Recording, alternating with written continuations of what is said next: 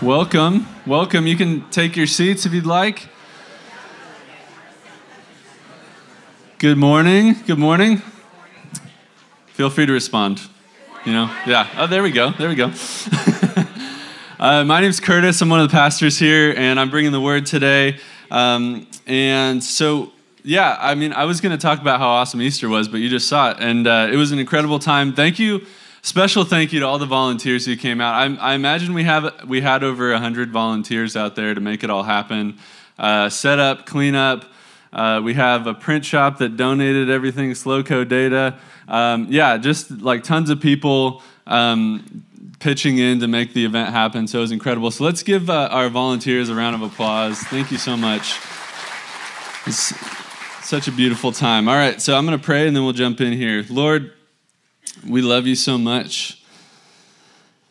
We honor you today. We honor your name today. We just want to glorify you. We want to lift you high this morning. And so I just pray that that would be the result of this message, Lord, that you'd use it to uh, minister to people, that you'd use it to impact hearts and minds for your glory and for our good. We're so grateful for you, Jesus. We're so grateful for all that you did on the cross for us. And uh, thank you so much for this morning. In Jesus' name, amen.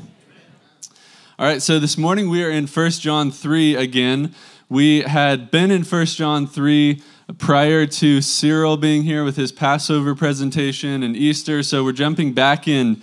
So uh, it may feel may feel like a long time ago, but uh, we're gonna we're gonna get back into it. Uh, the title of today's message is "Love One Another." The whole passage that we're going through today is about loving one another within the body of Christ. So that's what we're to talk about today. Um, and we know that the uh, the world has a lot of different definitions for things than we have within the church. Um, the Bible defines things differently than the world does in a lot of different ways. And the, the meaning of love is definitely one of those ways. Our world has a lot of different ways that they define love.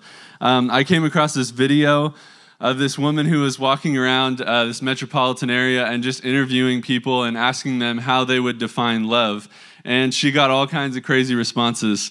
Um, one of them was uh, accepting everyone and their flaws and showing peace to everyone. Uh, another definition love is interconnectedness between people and spirits. Another person said, uh, the energy of the good of all, eternal energy that goes forever. Um, somebody else said, I am love, you are love, Everything we see is a part of love. Um, somebody else said, Love is no boundaries. Um, another person said, Love is when you don't get tired of each other. What do you think? You guys agree with that? Married couple? No, I'm just kidding. um, a lot of people said love can't be defined. It's too big. It's too too huge of a concept. It just can't be defined in human words. And then still, many more people said, um, love is just when you're really, really happy. You're just really elated. You're just really, really happy all the time. Um, so we don't really get any real consistent, clear answer from the world. I know it's kind of funny hearing from people on the street, but we don't really get any clear, consistent answer from the world about what love really is. Fortunately, we have 1 John 3 um, but people in the world are very confused about this. They don't know what it means. And so God is a good person to go to to ask what love really means. Um, there are four types of love in the New Testament Greek. Uh, the first one is philia, which is brotherly love. Then there's eros, which is where we get our word erotic, which is romantic or sensual love. Then there's storge, which is familial love and agape, which is selfless, sacrificial love. And we're going to be talking about agape love today. That's the kind of love that's talked about throughout this whole passage. Uh, it's really, really beautiful. It's selfless, sacrificial love. So in verse 10, starting uh, in 1 John 3 10, it says, In this the children of God and the children of the devil are manifest.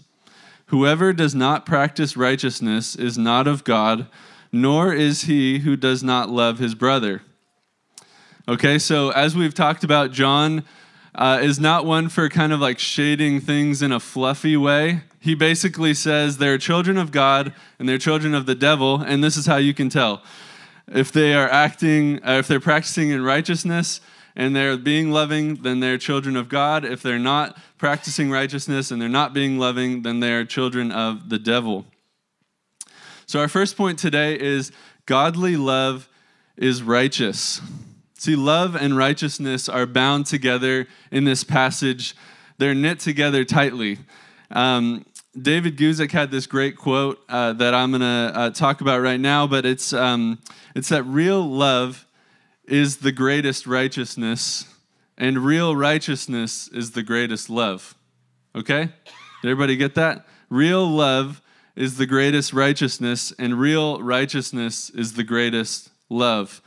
So, that first section, real love is the greatest righteousness, I think is proven in Matthew 22, 35 through 40. And this is a passage where Jesus is talking with the Sadducees and the Pharisees, and the, they're trying to trap him intellectually and uh, trying to back him into a corner. So in 30, verse 35, it says, Then one of them, a lawyer, asked him a question, testing him, and saying, Teacher, which is the greatest commandment in the law?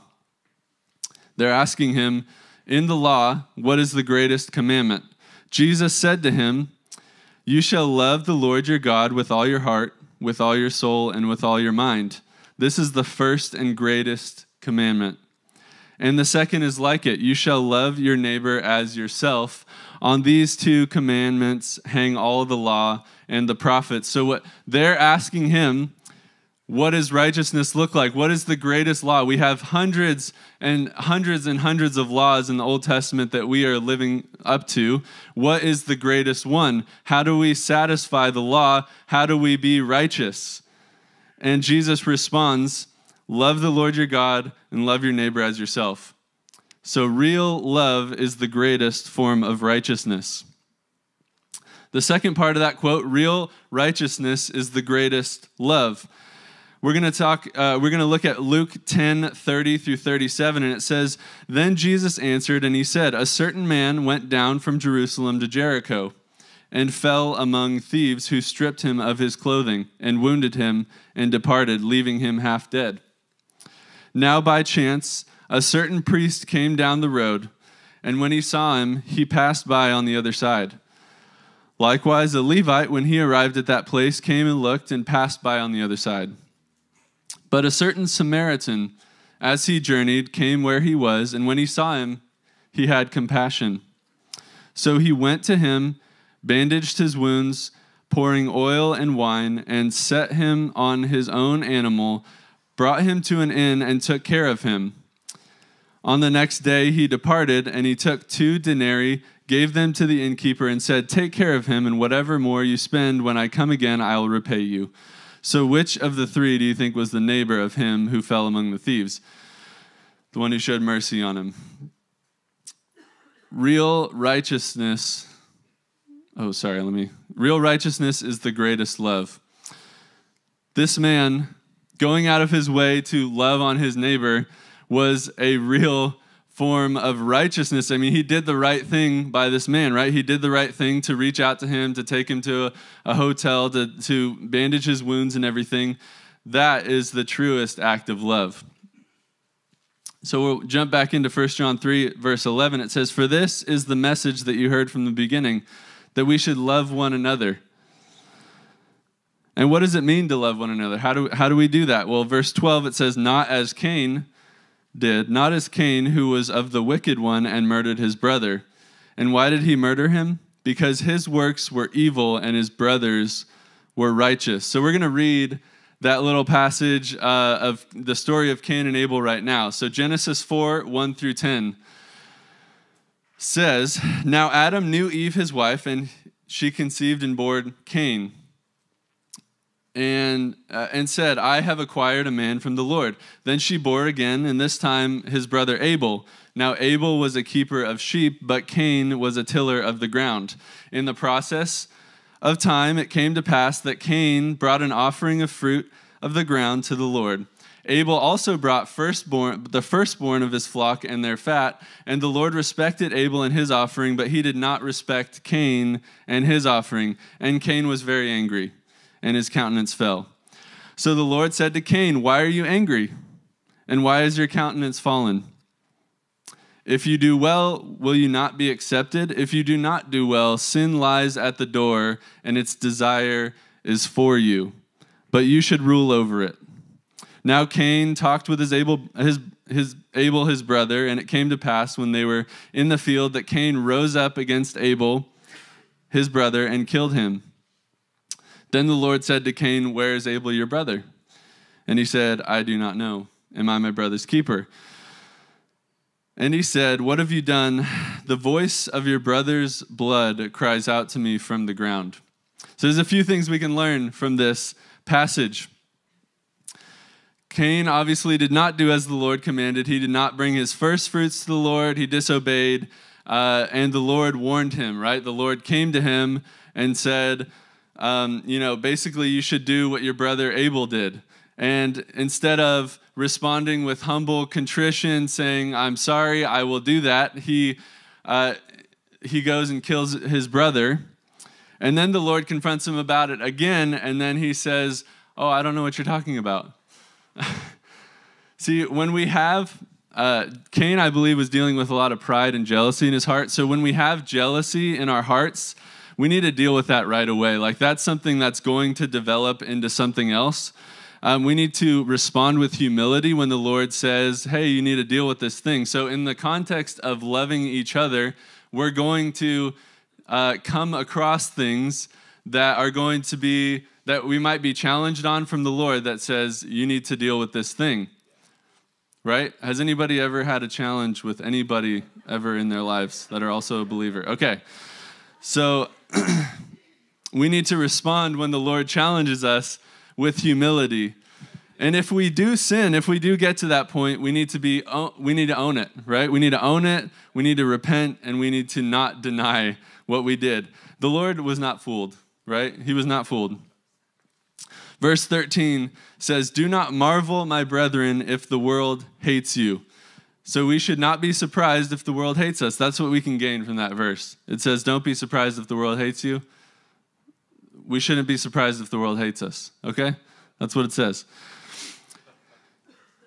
Cain murdered Abel because Cain's acts were evil and his brothers were righteous, right? So we know that from, from the world, from our experience in the world, the world typically hates us because we are, are, are striving for righteousness. The church stands for righteousness. The church is uh, at least trying, we're trying to, to stand for righteousness. And sometimes we fail, but we are trying to stand for righteousness. The world hates that we stand for righteousness. But that doesn't mean we should stop standing for righteousness. We need to continually stand for righteousness no matter what the world says, no matter what they. Uh, how they cast uh, shade on us, how they how they talk about us, whatever they say, we should continue being righteous. Um, when I first became a believer, I uh, had a group of friends, and they were not following the Lord. And uh, we, were, before following Jesus, we would do evil things. And um, we were children of the devil, as this passage would say. And um, so we would do all kinds of things. And uh, as soon as I became a believer and committed my life to Jesus and decided I wanted to live righteously, guess what happened? there was a natural separation, right? Because there, it's uncomfortable to be around people who are righteous when you're not acting righteously. It's a natural thing. Like evil does not want to be in the light of righteousness because it exposes it, right? Naturally, they feel exposed because I try to make better decisions and they are continuing on that same path. In that same way, the world should look at us with some uh, with the type of um, like uncomfortable feeling. And and obviously we should be loving toward the world. We should try to love people and share the gospel with them. But it it's naturally going to have this uncomfortable feeling because they are living in sin and we're trying to live in righteousness and naturally that exposes the sin. Verse 14 says we know that we have passed from death to life because we love the brethren he who does not love his brother abides in death. So just simple, straightforward. You can tell if somebody is um, has gone from death to life, has become a believer based on how they love their brethren. So, you guys think it's important for us to do this well? I mean, this is a huge indicator that of, of if we are actually saved. So, if someone does not love his brother, he abides in death. He's a child of the devil. Verse 15 says, Whoever hates his brother is a murderer, and you know that no murderer has eternal life abiding in him. This idea uh, comes from Jesus in Matthew 5, which Matthew 5, 21 through 22 says, You have heard that it was said to those of old, You shall not murder, and whoever murders will be in danger of the judgment. But I say to you, whoever's angry with his brother will, uh, without a cause, shall be in danger of the same judgment. Hatred is likened to murdering in our hearts. Hating somebody is likened to murdering that person in our hearts to Jesus in this passage. It's a significant thing. We need to be very careful, very careful within the body of Christ how we are uh, treating other people. Verse 16 says, By this we know love, because he laid down his life for us. Obviously, talking about Jesus. And we also ought to lay down our lives for the brethren. See, love isn't simply words, but it's displayed in actions, right? Everybody's experienced that. Somebody tells you they love you, and you're like, your, your actions aren't saying it. You know, that's how you display your love, is through actions. So in this passage, hate is equated to murder, while love is equated to laying down your life. That's the that Jesus is the example here. He laid down his life for us. That's the example of love that we should look to. So John is contrasting these things. In Romans 5 8 it says, But God demonstrates his love toward us that while we were still sinners, Christ died for us. Now he's gonna, uh, John is gonna uh, address those who profess to be loving, uh, but aren't actually loving in their hearts.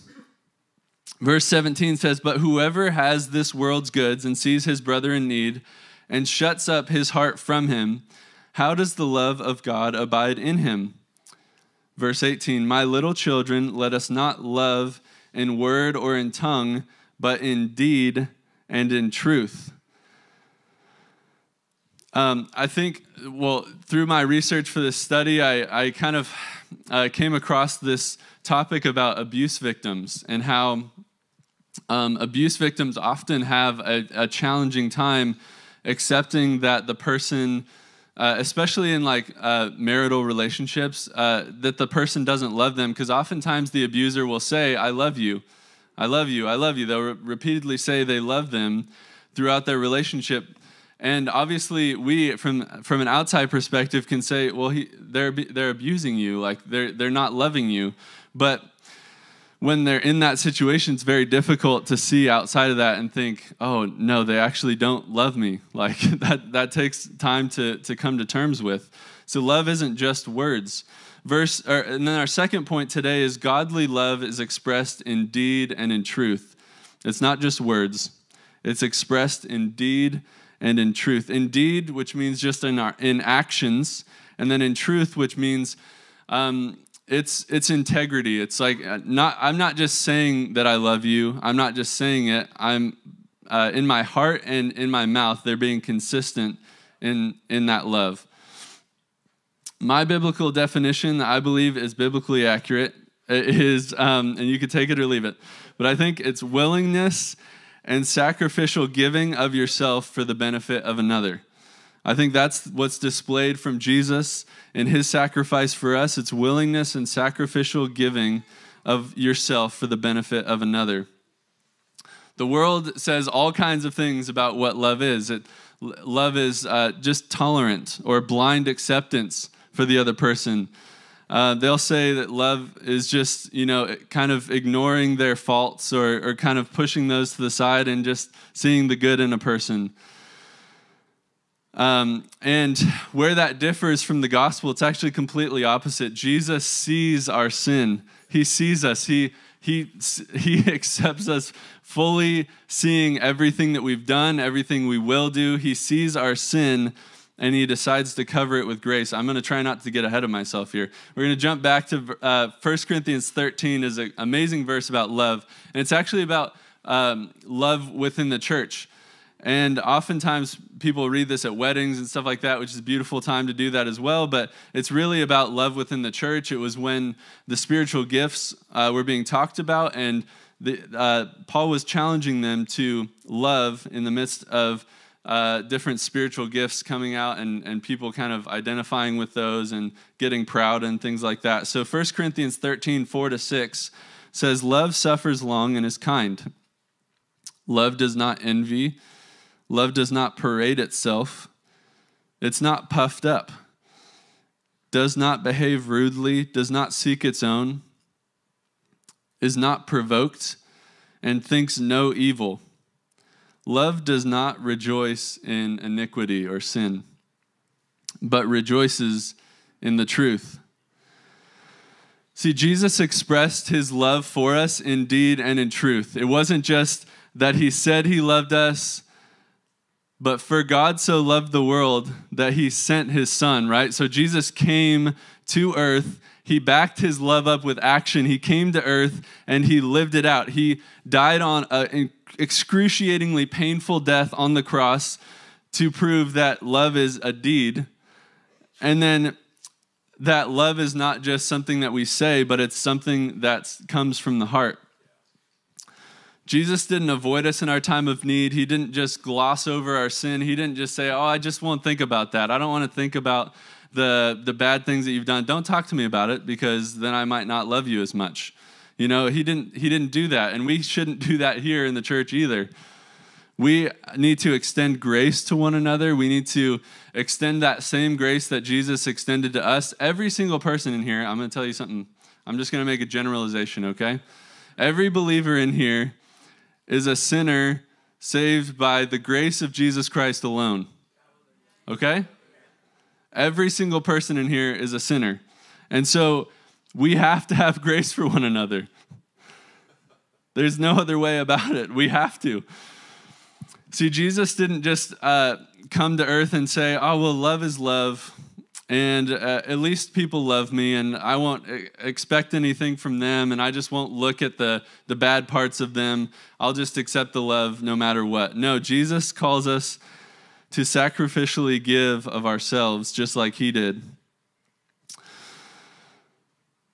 you know that passage for by ignorance you have been saved through faith no, no, right? No, it's for by grace you have been saved through faith. Jesus sees our shortcomings, our faults, everything we've ever done wrong, and he covers us with his grace when we accept him. Verse 19 says, And by this we know that we are of the truth, and shall assure our hearts before him.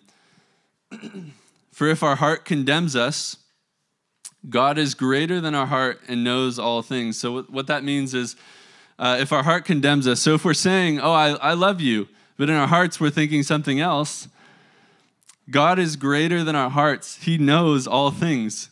It's, it's not, we're not fooling God, we're not tricking him.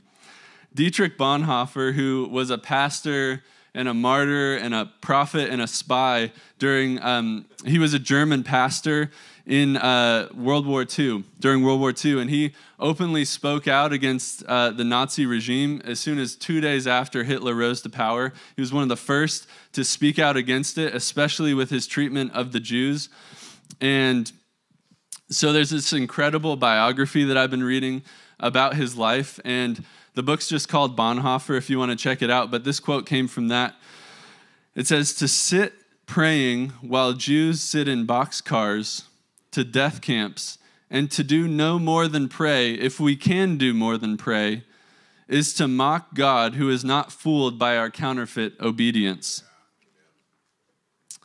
To sit and pray while Jews sit in boxcars to death camps and to do no more than pray, if we can do more than pray, is to mock God who is not fooled by our counterfeit obedience.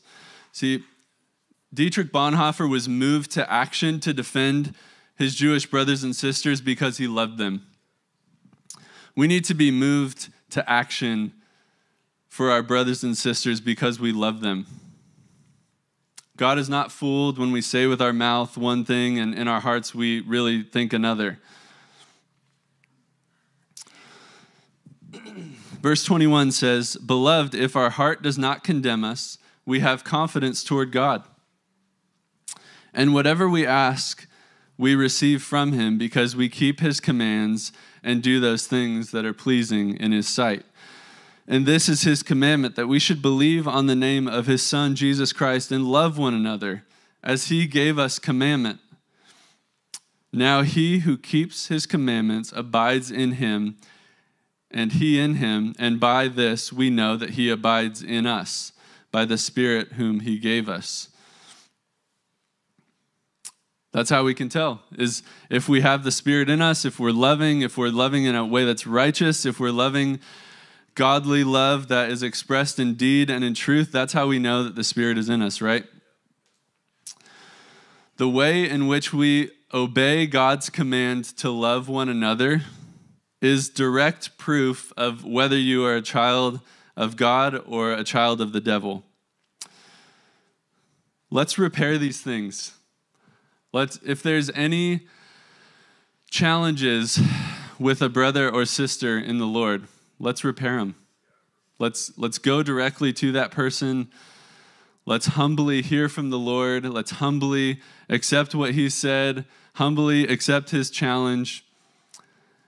Go to that person and show them true acts of love. Help, ask the Lord to change your heart. We, we can't actually love one another if we're a child of the devil, we need to become children of God first. We need to follow the example of Jesus first. If you want to become a child of God today and enter into this love that Jesus has extended so beautifully to us, you can do that. You can do that by just confessing in your heart that you believe that you are a sinner, that you have done wrong against Jesus, you've done wrong against God, and you need His grace. You need His grace is the only thing that can cover over our sin. Jesus sees everything you've ever done, He sees everything you will do, and He offers His unmatched sacrificial love and says, if you'll just accept this, He'll cover over it and show us how to truly love. Let's pray. Jesus, we love you so much. We acknowledge that you are the example of love. We acknowledge that we can't love each other without you. We acknowledge that it is your Holy Spirit that enables us to love one another. and this isn't some secondary, minor commandment, Lord. it is number two of the two commandments that we can do to um, to the second greatest commandment in in the Bible is the first is to love the Lord your God. The second, love your neighbor as yourself. So help us to love our neighbor as ourself. Help us to sacrificially love. Help us not to be sucked in by what the world says that love is Help us to just truly love the way that you've called us to love each other. Not just glazing past or not looking at each other's downfalls, but extending grace to one another. We've all sinned and fallen short of the glory of God, and you are our only hope. We trust you, Jesus. We love you. It's in your name we pray. Amen.